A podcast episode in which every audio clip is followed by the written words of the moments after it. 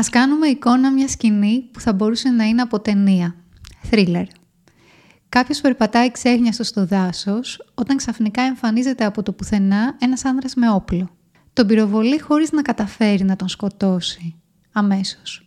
Όμως του προκαλεί προβλήματα υγείας που διαρκώς θα βάζουν τη ζωή τους σε κίνδυνο ή θα δοκιμάσουν τις αντοχές του. Το θύμα δεν έχει ιδέα τι έχει συμβεί.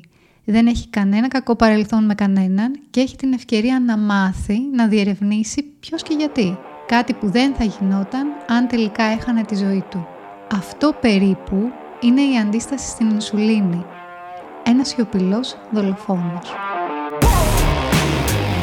Καλώς ήρθατε στο Entry Podcast. Είμαι η Στέλλα Αλαφούζου και γράφω το newsletter The Entry. Περισσότερο από την ιατρική, αγαπώ την έρευνα.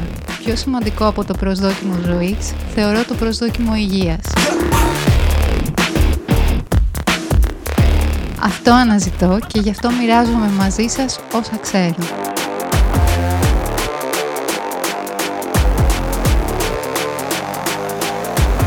Για να ζήσουμε περισσότερο, αλλά και καλύτερα. Πριν σας πω τι είναι η αντίσταση στην ινσουλίνη, πρέπει να σας πω τι είναι η ινσουλίνη. Είναι μια ορμόνη που παράγεται από το πάγκρεας και η αποστολή της είναι να μεταφέρει τη γλυκόζη από το αίμα στο ήπαρ και στα μυϊκά κύτταρα. Ο στόχος της είναι να αξιοποιηθεί η γλυκόζη για την παραγωγή ενέργειας και να αποτραπεί η αύξηση των επιπέδων της γλυκόζης στο αίμα.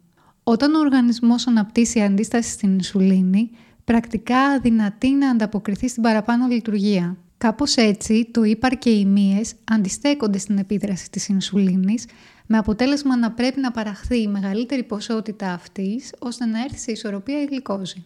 Η αντίσταση στην ινσουλίνη δεν δίνει ιδιαίτερα συμπτώματα, αφού μπορεί να υπάρχει για πολλά χρόνια στον οργανισμό, χωρίς να γίνεται αντιληπτή. Σταθείτε σε αυτό, γιατί και σε επόμενα επεισόδια θα αποτελέσει τον πυρήνα για να εξηγήσουμε πολλά πράγματα που μας δοκιμάζουν. Από τη χαμηλή ενέργεια και παραγωγικότητα, ως την υπογονιμότητα και τα προβλήματα στο δέρμα. Ή άλλα ακόμη πιο σοβαρά, όπως είναι το μεταβολικό σύνδρομο, η άνοια, το Alzheimer και ο καρκίνος. Συνήθως, οι άνθρωποι συνειδητοποιούν ότι είχαν αντίσταση στην ινσουλίνη όταν πια έχουν προδιαβήτη ή είναι διαγνωσμένα διαβητικοί. Οι επιστήμονες όμως χαρακτηρίζουν την αντίσταση στην ινσουλίνη ως τον πιο ύπουλο και σιωπηλό δολοφόνο του οργανισμού.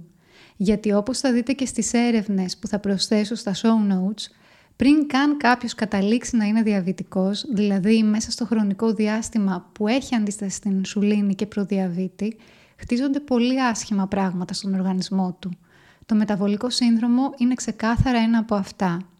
Επίσης τα καρδιαγγειακά. Σκεφτείτε ότι κάποιο μη διαβητικό άτομο, αλλά με αντίσταση στην ινσουλίνη, που θα περάσει ένα ισχαιμικό εγκεφαλικό επεισόδιο, θα έχει χειρότερη λειτουργική έκβαση. Από την άλλη, είναι αυτό που πια όλο και πιο πολλοί επιστήμονες αναφέρουν ως διαβήτη τύπου 3 και δεν είναι άλλο από την άνοια και την νόσο Alzheimer. Αμέτρητες μορφές καρκίνου σχετίζονται και αυτές με την αντίσταση στην ινσουλίνη. Αλλά και καταστάσεις που αφορούν ξεκάθαρα νεαρά άτομα, όπως η υπογονιμότητα και η σεξουαλική δυσλειτουργία. Αντιλαμβάνεστε πως η αντίσταση στην ινσουλίνη δεν έχει ηλικιακούς περιορισμούς. Για εμένα, το πιο κομβικό σημείο στη διάγνωση της αντίστασης στην ινσουλίνη είναι οι μετρήσεις. Μπορεί κάποιος που θα βρεθεί με φυσιολογικές τιμές γλυκόζης σε μια τυπική αιματολογική εξέταση να μείνει ήσυχος. Συνήθως όταν πηγαίνουμε για μια αιμοληψία είμαστε νηστικοί τις πρώτες πρωινές ώρες μετά τον ύπνο μας. Δηλαδή, έχουν περάσει τουλάχιστον 8 ώρες από την τελευταία φορά που φάγαμε ή ήπιαμε κάτι. Αυτή είναι η γλυκόζη νηστείας και δεν πρέπει να ξεπερνά τα 99 mg/dL. Εννοείται πως κάποιος που σε 2 συνεχόμενες αιματολογικές εξετάσεις θα βρεθεί να έχει μεγαλύτερο από το ανώτατο φυσιολογικό όριο, θα πρέπει να προχωρήσει σε πιο εκτεταμένο έλεγχο, δηλαδή εξέταση γλυκοζηλιωμένης αιμοσφαιρίνης και καμπύλης ακχάρου. Όμως, εγώ θέλω να κάνω μια ειδική αναφορά σε εκείνον που σε μια τυπική αιματολογική εξέταση θα βρεθεί να έχει γλυκόζη νηστείας μέσα στα όρια, αλλά προς τα πάνω, δηλαδή 95 με 99 και πάνω. Η επιστημονική κοινότητα που μελετά σε βάθος την αντίσταση στην ινσουλίνη και ορκίζεται στην έγκαιρη διάγνωσή της, λέει πως το 95 με 99 δεν είναι μια καλή μέτρηση και χρειάζεται περισσότερη διερεύνηση. Και φυσικά κάποιος που θα βρεθεί με γλυκόζεν νηστεία σε ένα καλύτερο όριο δεν έχει κανένα ok για να καταναλώνει όσα γλυκά ή υδατάνθρακες θέλει. Η προσωπική μου εμπειρία πάει κάπως έτσι. Για ένα αρκετά σημαντικό χρονικό διάστημα η δουλειά μου ήταν στην Καλιφόρνια των Ηνωμένων Πολιτειών, αλλά το μεγαλύτερο διάστημα εργαζόμουν από την Ελλάδα. Ήταν τα χρόνια που είχα κάνει τη νύχτα μέρα. Εξαιτίας της διαφοράς ώρας, προκειμένου να μπορώ να συμμετέχω στα calls, κοιμόμουν ελάχιστα όταν πια ξημέρωνε στην Ελλάδα ή καθόλου. Παράλληλα είχαν αλλάξει οι ώρες που έτρωγα, αλλά όχι το τι κατανάλωνα. Κάπως έτσι έκανα πιο συχνά αλλά μικρά γεύματα που περιείχαν κυρίως λαχανικά και ψάρι, καθώς εκείνα τα χρόνια δεν έτρωγα κρέας. Κάποια στιγμή, σε έναν τυπικό αιματολογικό έλεγχο και ενώ είχα κάνει τα πάντα σωστά, δηλαδή ήμουν νηστική και το προηγούμενο βράδυ είχα φάει κάτι ελαφρύ αρκετά πριν πέσω για ύπνο, βρέθηκα να έχω γλυκόζεν νηστείας 110. Αρκετά ανεβασμένο σε σχέση με την ανώτατη φυσιολογική τιμή που είναι τα 100 και πολύ μακριά ακόμη και από τις τιμές που μας βάζουν σε σκέψεις όπως το 95 με 99. Λίγες μέρες μετά επανέλαβα την εξέταση και ήταν πάλι το ίδιο. Ακολούθησε ένας έλεγχος της γλυκοζηλιωμένης αιμοσφαιρίνης. Πρόκειται για μια απλή αιματολογική εξέταση που δίνει μια αίσθηση για το πώς ήταν ο μέσος όρος της γλυκόζης στο αίμα τους τελευταίους 3 μήνες. Η απάντηση έδειξε πως δεν υπήρχε ουσιαστικός λόγος ανησυχίας αφού ήμουν στο 5,3%. Μια σύντομη αναφορά στις τιμές της γλυκοζηλιωμένης νομίζω ότι θέλουμε τώρα. Φυσιολογική τιμή θεωρείται εκείνη που είναι μεταξύ 4 με 5,5. Από 5,5 έως 6,4 μπορούμε πια να μιλάμε για προδιαβήτη. Από 6,5 και πάνω έχουμε μια ξεκάθαρη διάγνωση διαβήτη τύπου 2. Με 5,3 δεν ήμουν βεβαίως διαβητική ούτε σε προδιαβήτη. Όμως ήταν ξεκάθαρο ότι κάτι θα μπορούσε να πηγαίνει καλύτερα εφόσον η διατροφή μου ήταν αυτό που λένε τέλεια και παράλληλα γυμναζόμουν. Κάπως έτσι αποφάσισα να μετράω τη γλυκόζη μου πολύ συχνά μέσα στη μέρα, συνεχίζοντας την ίδια αντικειμενικά καλή διατροφή. Στο σημείο αυτό πρέπει να αναφέρω ότι ενδεχομένως να υπάρχει μια μικρή απόκλιση όταν μετράμε μόνοι μας τη γλυκόζη. Συνεπώς κάποιος που ελέγχεται για προδιαβήτη ή διαβήτη, καλό είναι να συμβουλευτεί διαβητολόγο για πιο εξειδικευμένες εξετάσεις. Τι συνειδητοποίησα από τις μετρήσεις? Πολλά πράγματα.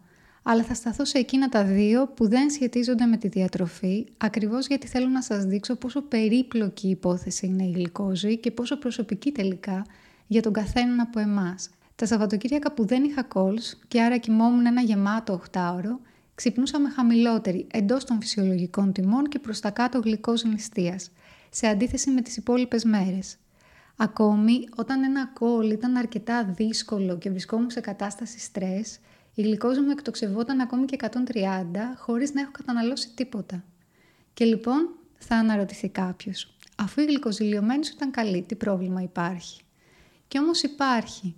Το γεγονός ότι κάποιος μπορεί να έχει φυσιολογικές τιμές γλυκόζης νηστείας ή γλυκοζηλιωμένης αιμοσφαιρίνης δεν σημαίνει ότι μέσα στο 24ωρο έχει σταθερή γλυκόζη. Στη δική μου περίπτωση οι αυξομοιώσεις με επεισόδια υπογλυκαιμίας και υπεργλυκαιμίας ήταν συχνές. Συνεπώς αυτές οι εξετάσεις πρέπει να γίνονται, αλλά δεν μας λένε απαραίτητα και ότι οι αποκρίσεις της γλυκόζης κάποιου μέσα σε ένα 24ωρο είναι φυσιολογικές. Η απορρίθμιση της γλυκόζης μέσα στη μέρα είναι κάτι σαν δεδομένο. Τρώμε και άρα είναι ξεκάθαρο ότι η γλυκόζη μας θα ανέβει. Το ίδιο και όταν πίνουμε ένα ρόφημα με ζάχαρη. Όμως αυτό που έχει σημασία για τη συνολική μας υγεία είναι το πόσο συχνά μέσα στη μέρα ανεβαίνει η γλυκόζη μας, σε τι όρια φτάνει και πόση ώρα χρειάζεται για να επανέλθει στις φυσιολογικές της τιμές. Μια πολύ ενδιαφέρουσα μελέτη, για τους σκοπούς της οποίας χρειάστηκαν 60 συμμετέχοντες, έδειξε ότι πολλά μη διαβητικά άτομα είχαν πολλές διακυμάνσεις στη γλυκόζη τους μέσα στη μέρα. Συγκεκριμένα το 1/4 των ορμογλυκαιμικών ατόμων παρουσίαζε για το 15% της μέρας καταγραφές γλυκόζης που κανονικά βλέπουμε σε προδιαβητικά άτομα, δηλαδή πάνω από 140. Μια άλλη μελέτη πάλι, θα βρείτε και τις δύο στα show notes, σε 150 μη διαβητικά άτομα, έδειξε ότι για το 96% της μέρας τους η γλυκόζη τους ήταν μεταξύ 70 με 140.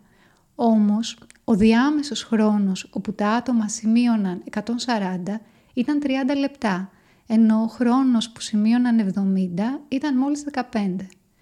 Ακόμη, το 1/3 των συμμετεχόντων είχε ένα υπογλυκαιμικό επεισόδιο, δηλαδή γλυκόζη κάτω από 54, ενώ σχεδόν οι μισοί είχαν ένα υπεργλυκαιμικό επεισόδιο, δηλαδή γλυκόζη ίση ή μεγαλύτερη από 180. Το να περνά κανείς 30 λεπτά της μέρας του με γλυκόζη 140 και πάνω είναι πρόβλημα ακόμη και αν δεν είναι διαβητικός. Μια σειρά από μελέτες μας λένε ότι σε μη διαβητικά υγιή άτομα η μεγάλη μεταβλητότητα της γλυκόζης, δηλαδή οι συχνές αυξομοιώσεις, μπορούν να οδηγήσουν στα προβλήματα υγείας που ανέφερα νωρίτερα. Αντιθέτως, τα άτομα με πιο σταθερή γλυκόζη, δηλαδή όχι συχνές αυξομοιώσεις, δεν διατρέχουν αντίστοιχο κίνδυνο. Και τώρα τι κάνουμε? Πιστεύω βαθιά πως πρέπει κάθε ένας από εμάς να παρακολουθήσει για ένα διάστημα τη συμπεριφορά της γλυκόζης του. Λέμε εντελώς γενικόλογα ότι είναι φυσιολογικό να ανεβαίνει εκτός των φυσιολογικών ορίων η γλυκόζη μας όταν τρώμε. Ναι, οκ, αλλά δεν είναι αρκετή πληροφορία αυτή. Αρχικά πρέπει να διευκρινίσουμε ότι αυτό που ανεβάζει τη δική μου γλυκόζη δεν ανεβάζει απαραίτητα και τη γλυκόζη κάποιου άλλου και αντίστροφα. Για παράδειγμα, το ρύζι, που είναι μια τροφή υψηλού γλυκαιμικού δείκτη, δεν ανεβάζει τόσο πολύ τη δική μου γλυκόζη. Αντίθετα, το στρες ή ένα πολύ ζεστό μπάνιο εκτοξεύει τη γλυκόζη μου, αλλά σε άλλους όχι. Συνεπώς, έχει νόημα να ανακαλύψει κανείς τι του κάνει κακό. Ο μόνος τρόπος για να γίνει αυτό είναι η συνεχής παρακολούθηση της γλυκόζης.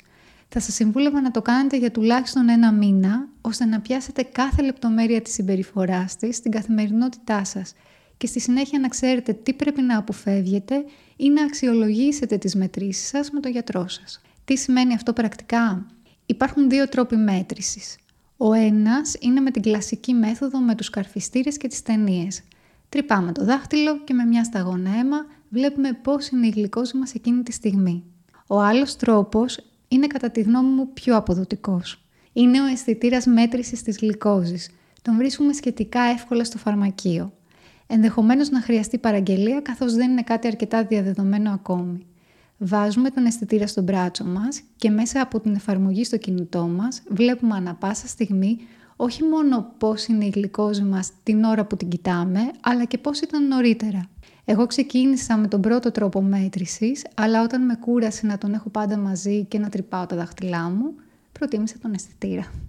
Τώρα, πότε έχει νόημα να βλέπεις μέσα στη μέρα τη γλυκόζη σου? Σίγουρα όταν ξυπνάτε και πριν καταναλώσετε οτιδήποτε. Αυτή είναι η γλυκόζη νηστείας. Ακόμη κάθε φορά που πίνετε κάτι ή τρώτε κάτι. Όχι αμέσως, αλλά μετά από λίγα λεπτά. Μια μέτρηση μετά το μπάνιο, μετά από ένα stress event, μετά από άσκηση, μπορεί να δώσει πολλές απαντήσεις. Ομοίως και το πόσο γρήγορα έρχεται σε ισορροπία η γλυκόζη μετά από μια διαταραχή της έχει ιδιαίτερη σημασία. Τόσο ο τρόπος που ανεβαίνει η γλυκόζη, όσο και ο τρόπος με τον οποίο έρχεται σε ισορροπία, έχουν πολλά να πούν για την ευαισθησία της ινσουλίνης. Κάποιος που θα παρατηρήσει ότι η γλυκόζη του ανεβαίνει μέσα στα πρώτα λεπτά και μετά σταδιακά πέφτει, έχει μια καλή απόκριση της ινσουλίνης του. Αντίθετα, κάποιος που θα το διαπιστώσει αυτό στα 60 λεπτά, θα πρέπει να είναι πιο προσεκτικός γιατί διατρέχει 5 φορές μεγαλύτερο κίνδυνο να αναπτύξει διαβήτη τύπου 2. Αν πάλι κάποιος διαπιστώσει ότι χρειάζεται 2 και πλέον ώρες, έχει 15 φορές μεγαλύτερη πιθανότητα να αναπτύξει διαβήτη τύπου 2. Όσο για το αν υπάρχουν τρόποι να μην έχει κανείς μεγάλες διακυμάνσεις της γλυκόζης του μέσα στη μέρα, η απάντηση είναι ναι και θα τη δούμε σε επόμενα επεισόδια, μαζί με πιο αναλυτικές αναφορές σε συγκεκριμένα προβλήματα υγείας που μπορεί να προκύψουν από την αντίσταση στην ινσουλίνη. Ευχαριστώ που μείνατε εδώ στο τέλος. Κάντε εγγραφή στο κανάλι μου στο YouTube και στο Spotify. Για το δικό σας καλό, εγγραφείτε στο newsletter μου, The Entry at Substack. Stay healthy. It's free of charge.